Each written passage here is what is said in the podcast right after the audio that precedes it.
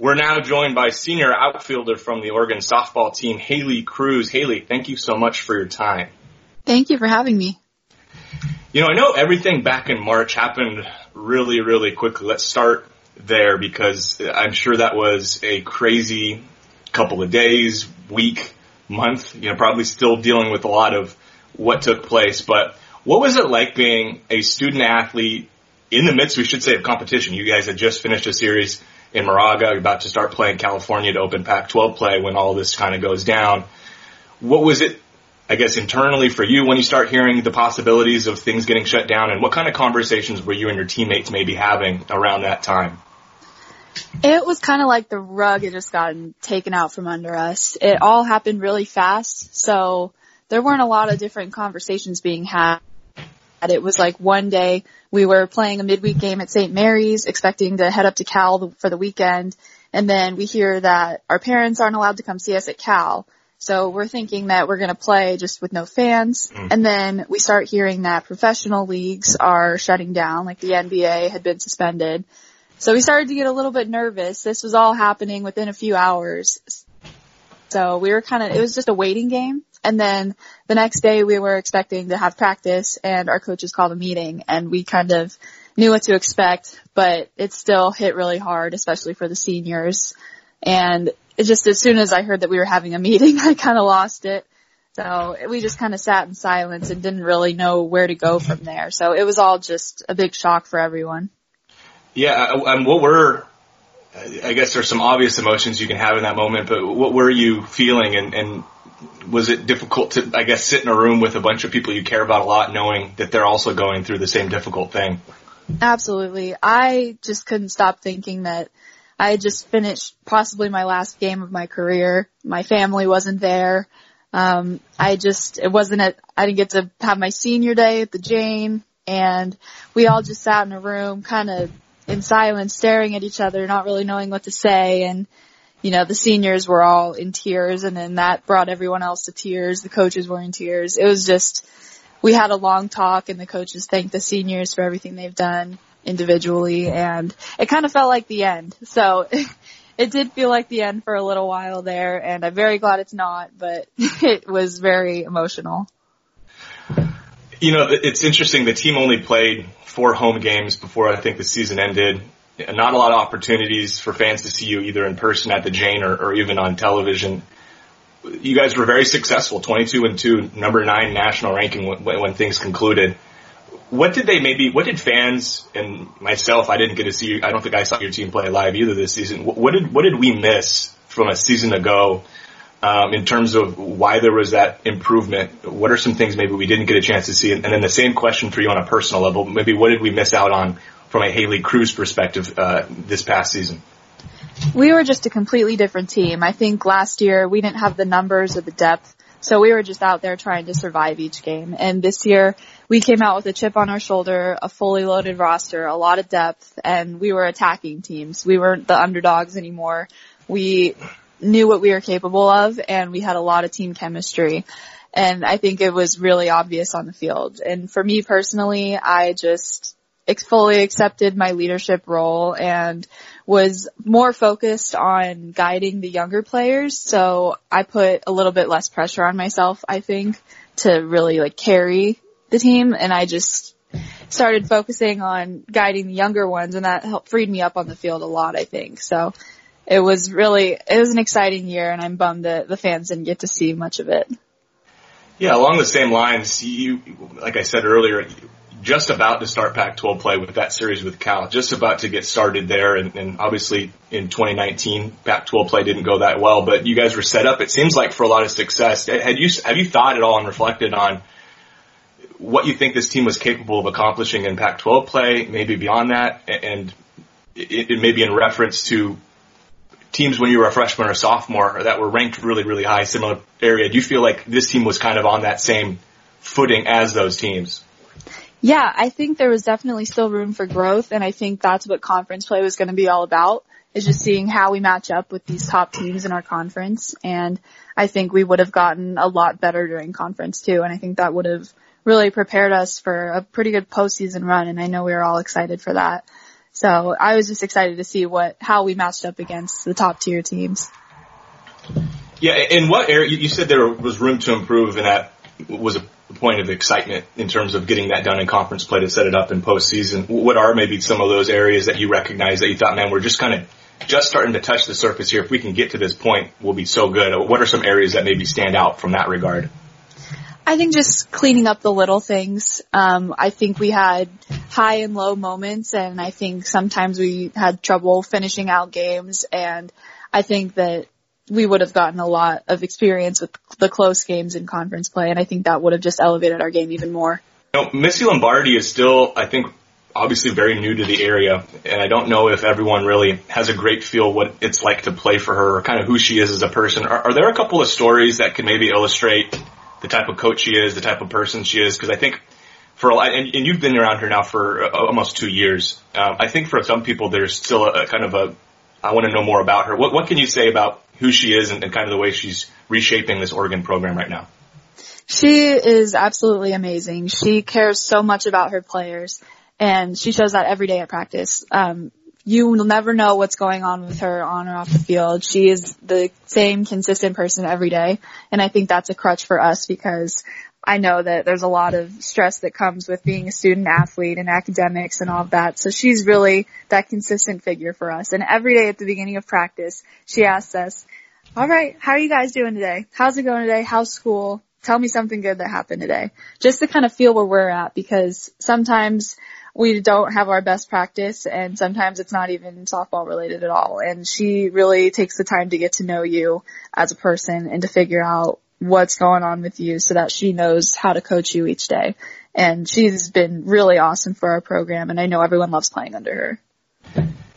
I think you learn a lot about yourself and others when you go through these kind of traumatic uh, experiences with this pandemic and obviously the difficulty of losing this last season. I wonder for you in reflecting on how Missy kind of obviously as the coach was kind of in a leadership position there. What did you learn about her maybe through how she handled those really tough conversations?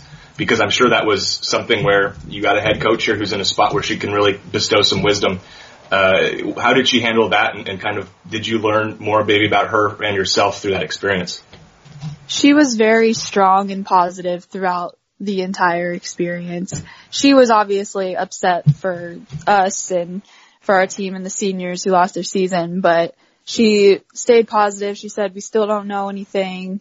Don't get too down. Like we still have a lot to figure out. And it was completely unprecedented and there's no right way to handle the situation, but I think she did the absolute best that any coach could do and just reassuring us and keeping us positive and trying to keep us all together. We still have team Zoom meetings every week because she wants to keep our team united during this time and keep us feeling like a team. So that's been really awesome and I think she's handled it really well.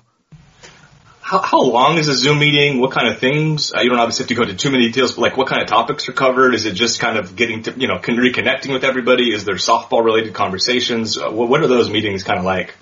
Yeah, at first it's just reconnecting. She kind of goes around and asks everyone how it's going in their hometowns and it's fun to reconnect. But then some weeks we get into what we call a duck ID where we pick a theme for the week, whether it's related to leadership or mentality or anything like that. And she kind of will show some videos about it, um, get our feedback, split us into groups to talk about it. And sometimes we even have these little group projects. So we'll throw together a presentation. And most recently we got to go interview a bunch of, uh, prestigious coaches out there that have um, winning cultures in their programs. So like the Stanford volleyball coach and the um, Geno, we got to interview him. So she has set up a lot of really cool opportunities for us, and it's always a good way to reconnect.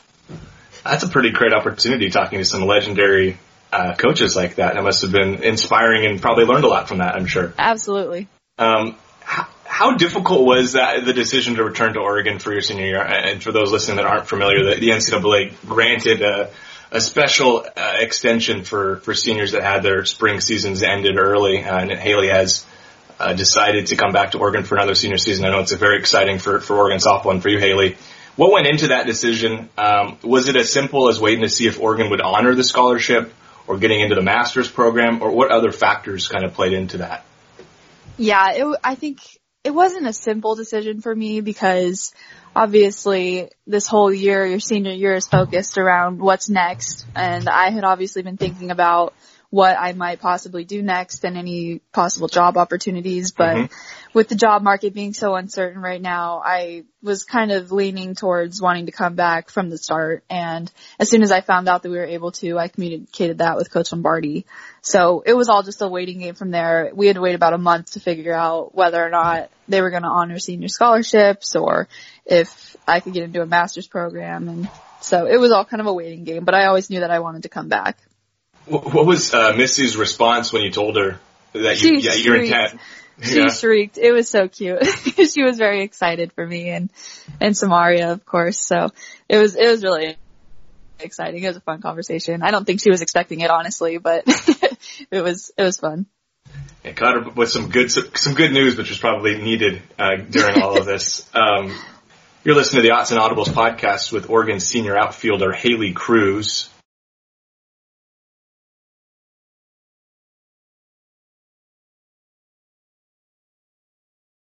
When you look at this team next year, um, and obviously we're way out, and and but it's got to be really exciting. You know, you get an opportunity to obviously come back and play again.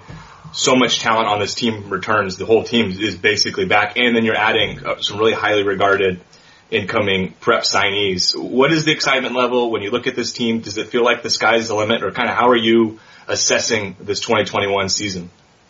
Yeah, I think honestly this year just gave us a year to grow and it gave the freshmen some experience. So now they can come back as, you know, not the baby freshmen anymore and they have a year almost under their belt and they know what our culture is like. They know what our standard is. So we just have that many more people to help guide the incoming freshmen. And I think honestly, it's going to elevate our conference a lot because you have these schools with however many seniors coming back and strong incoming classes. And I just think the Pac-12 itself is going to be a monster this year, and I think that's going to be really cool for us. I know that we were already excited about what we have, but just bringing in even more talent and getting to bring those people under our wing is really exciting.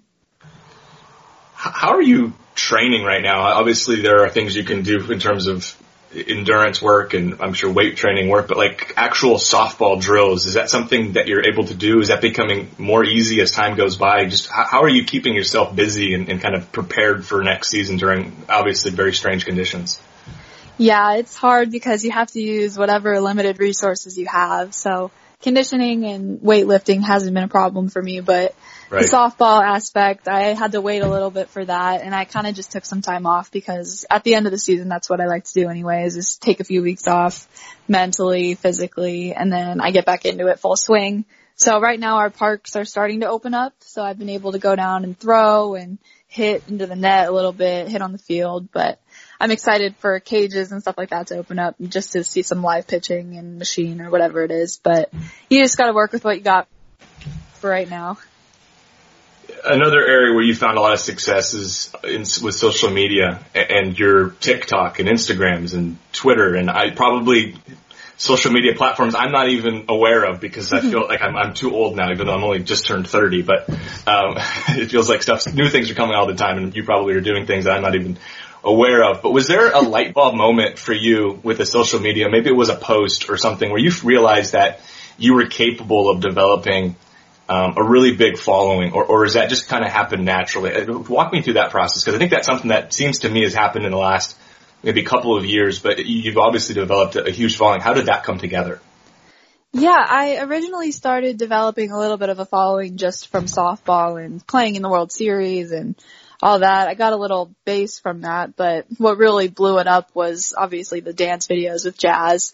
And I think people just liked seeing a different side of athletes or I don't even know what they enjoyed about it. But once that blew up one time, we were like, okay, maybe that was just a fluke, but then we started doing it more and people still liked it and liked it. And this was before I even knew what TikTok was. So we just started putting those out there and that started blowing up our Instagrams and Twitters. But then some kids reached out to me and said that I should make a TikTok. So I started putting them on TikTok and that's what really exploded. So I just kind of used that as a way to build this platform. But now it's kind of more just a method of self-expression and I kind of get to just be myself on my platforms, which I really like.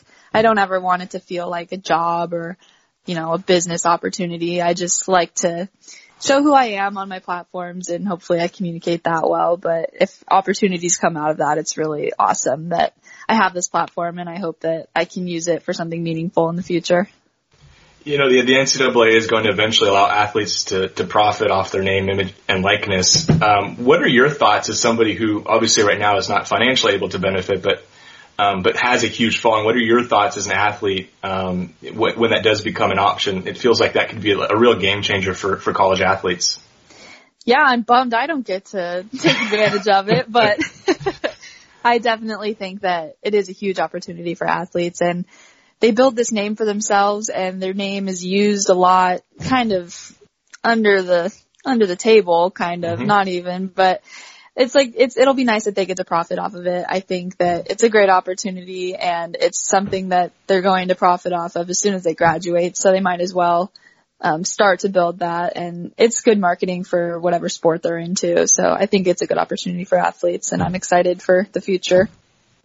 You're listening to the Aughts and Audibles podcast with Oregon senior softball outfielder Haley Cruse. Haley, um, you were talking about your social media following you mentioned earlier about your inability to, I guess, benefit from it financially in the interim. Is it something though when you conclude your amateur status, is that something you're planning on carrying into a professional career? Is that just a passion project? Or have you thought at all about maybe, I don't, I don't, and of course I'm kind of ignorant to how you would brand yourself, but have you thought about how that kind of thing might come together? Is that something you're looking into? Yeah, I've put a lot of thought into things like that and I've talked to a lot of people within the athletic department about it and how I can focus on creating my brand and sticking to that. So a lot of conversations have gone into it, but as of right now, I'm just focusing on school and whatever opportunities arise will happen. I've had opportunities, so I know that it's possible to um, bring that into the future, at least short term. So I think I'm trying to figure out how to turn that more into a long term investment and figure out how that's going to last me longer than a few years. We've talked about the success you've had on social media. Obviously, a lot of athletes also have social media accounts. Have you been approached maybe by other, doesn't even have to be Oregon athletes, but maybe Oregon athletes or, just other individuals about starting your platform, how, how that came together? Have, have you been, I guess, a source of information or for, for, for anyone in that regard, or have you kind of been able to just, um, I guess, maybe not been asked those type of questions? Um, yeah, I like to especially talk to our team about it, not so much outside athletes. If people have questions, I like to answer, but, um, I talk a lot with our team about how our social media represents our program, how it represents our personal brand. And now we've become this, this national brand. Oregon is known everywhere. So we just have to make sure that we're careful with it and that we know that what we put out there represents ourselves. So I think that's been the most important thing. And what I try to communicate the most is that it's a brand, it's your brand, but it represents our school and our program. So use it wisely and use it to your advantage. All right. Last one here. If, if somebody maybe isn't familiar with your videos, is there a recommended video they should start with to kind of get a feel for who you are? I know Jazz is in a lot of them. Is there one that you'd recommend or is it just kind of scroll through them until you see them all kind of thing? Oh gosh. Yeah, I don't know. But I think the ones with jazz are what started it all. So I think that's where you gotta start, of course. But other than that, it goes all over the place and I just apologize for what you have to see for a few hours. All right. I guess we'll end it with an apology from Haley. Uh, that'll be the end of the interview. Haley, thank you so much for your time. Um, again, congratulations on the uh, ex- second senior year. It's obviously a, a very unusual circumstance, but something that you'll be able to take advantage of, and that's really exciting. So good luck to you in this off season. Hopefully, you're able to get out and start training a little bit more in the coming weeks and months, and, and we'll see you out there at the Jane um, sometime, I guess, in the winter and then in the spring as well. So thank you Sounds so much. Good. Thank you very much.